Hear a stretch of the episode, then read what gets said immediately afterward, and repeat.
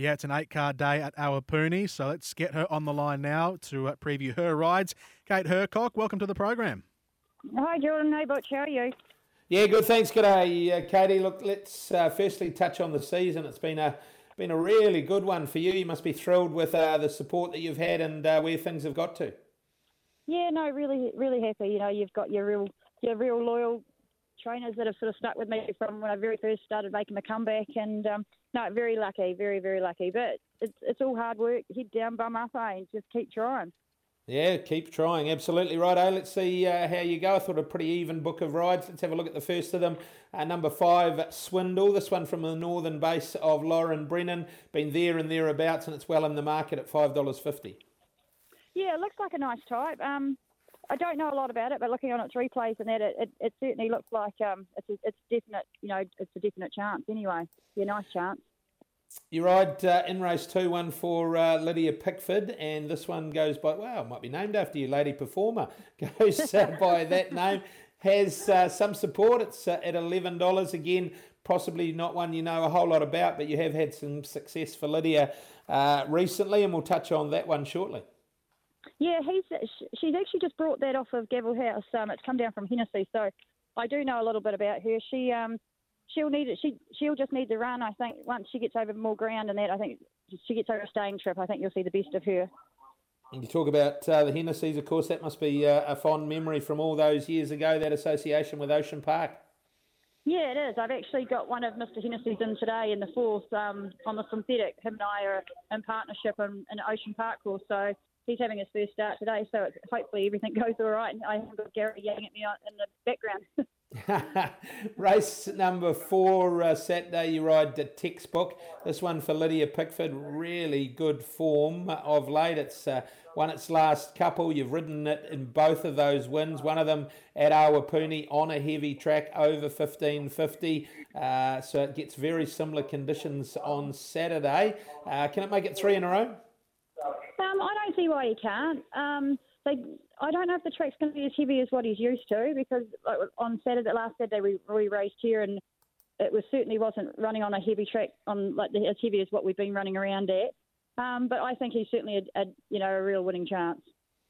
You talked about uh, people that have supported you right from the very start uh, of your comeback, which I suppose stretches out over 18 months or so, even more now. And one of them is Shane Brown. You ride in race number five, a horse for him that goes by the name of G String. Was a really good run resuming when running second. You rode uh, at Awapuni over 1100 metres back on the 10th of this month, so last Saturday, backing up quite quickly, um, but a chance for sure.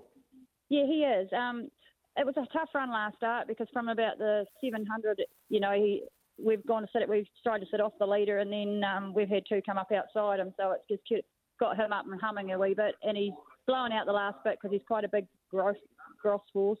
Um, he'll certainly improve on the run, and, and he won't mind backing up either. It won't worry him. And the 1200 metres, look, 1100 last time, 1200. He's got a good record. Two of his three wins have come at the 1200. And as you say, uh, some of those big gross horses, if they can uh, get uh, get at it two weeks in a row, it can do them the world of good. Yeah, and it certainly won't hurt him because he's um, he's just a, he, he loves his racing. That horse, he just thoroughly enjoys it. So um, and it won't hurt him. And if the track does come back a little bit better, it'll certainly be your head rather on the better side than the worst side of heavy. Race number uh, six, Suleiman uh, was good last time in winning uh, a hurdle race at Trentham, uh, the open hurdle on that occasion. Back on the flat, uh, 2200 metres, so it'll be tough old slog, even if it's not as heavy as it can be at Awapuni. He'll be rock hard fit out of the Paul Nelson, Karina McDougall stable, won't he? Yeah, he certainly will be. And I've actually got a good strike rate with the jumpers at the moment. I've been having a bit of fun on Mr. Nelson's jumpers. Um, but he'll be hard and fit, ready to go. Um, the 2 2 won't be a problem, so you know he's certainly going to be fit. Whether the track might be a little bit good for him, but um, I don't really think that's going to be a, too much of a worry. It's just he'll he'll certainly outstay them.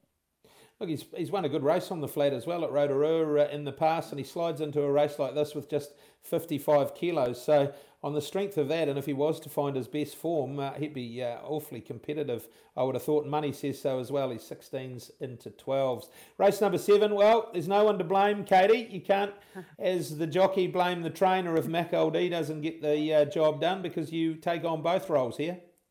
Yeah, no, I do. Um, the first run back was a terrible ride on my behalf. Um, I should, yeah, I should have sacked the jockey that day. Um, but he um, he pulled up really well, so we decided to give him. You know, he's, he's a funny horse. He's a Jakkalberry, and it's just taken a fair bit for the penny to drop. Um, we took the blinkers off, and it certainly made a huge improvement in him. We put the blinkers on to start with because he just didn't concentrate and was too much of a gawk. Um, I honestly think this this horse this time, well, next year in the spring, next season in the spring, I think if he pulls his finger out, he could be a, a really nice cup horse. I, I, really rate this horse. I think a lot of him. So based on that, he was close up last time, only beaten half a length when running fourth. Yep. Uh, has yep. he? Uh, he goes up to twenty one hundred metres. Is that his go? Yeah, I think it would definitely be his go, and um, he hasn't. You know, he's he's thriving at the moment. He's never been so forward in his in his track work. Normally, you have got to take a stick out there and chase him around the track, and he's pulling me around the track and thought he thinks he's a bit like King Kong at the moment. So um, I expect a nice run out of him. The draw is a bit of a pain in the bum, but um, we'll just take it how we jump and we'll just hopefully try and slot in somewhere. But I just thought it was a really good run up out of his grade last start, and, he, and it was just nice to be carrying the 54 kilos instead of having to run around with 59 on his back. But uh, based on that, dropping back to rating 65, getting up yep. to a distance that suits, sounds like you uh, are expecting a pretty big run. Yeah, I am. I'm, I'm expecting a nice run out of him tomorrow. He, he's probably out of. I've got four racing this weekend, and I think he's he's the nicest one out of all of them. And the one that you talk about, uh, one of the four, is in the last, and it's matinee. You've uh, entrusted Lily Sutherland with the ride here. She claims the two kilos. I imagine that uh, part of the thinking around getting the weight down on matinee in the last. Um, yeah, it is. Um, and I've always promised Lily a rider, and if she loves her. She used to ride a bit. When Lily was based in Hastings, Lily used to help ride track work, and she's ridden her at the trials and bits and pieces. So she, when we were at the jump outs the other day, she pleaded with me to ride it. So I said to her, and she's drawn one. Um, she'll she can she'll race anywhere you want her to be. So she'll either be handy or wherever she jumps, and it, she'll take a needle eye gap, so it won't worry her at all. And Lily and Lily takes needle eye gaps as well, so they'll make a good pair.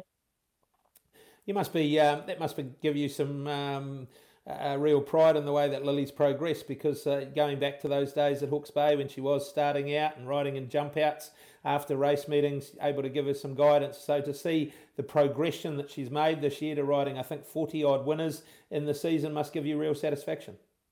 Oh, it does. Like, I enjoy helping all the apprentices.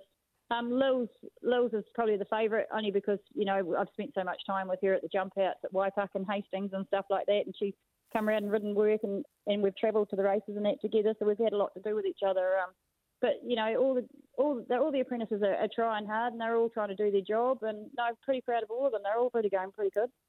Mm, indeed, right. And I know another thing that you would have been pretty thrilled to see was that uh, Pony Scurry series that um, Kirsty Lawrence put so much hard work into, and to see some of those young kids, and, and we had a heat, a couple of heats here at Te Rapa, and the absolute satisfaction and, and um, thrill on the faces of those boys and girls riding them. You're a real pony club uh, person, come through that uh, discipline and, and ride at the shows. It must have given you, uh, again, uh, a, a real thrill to see the enjoyment they were getting from it.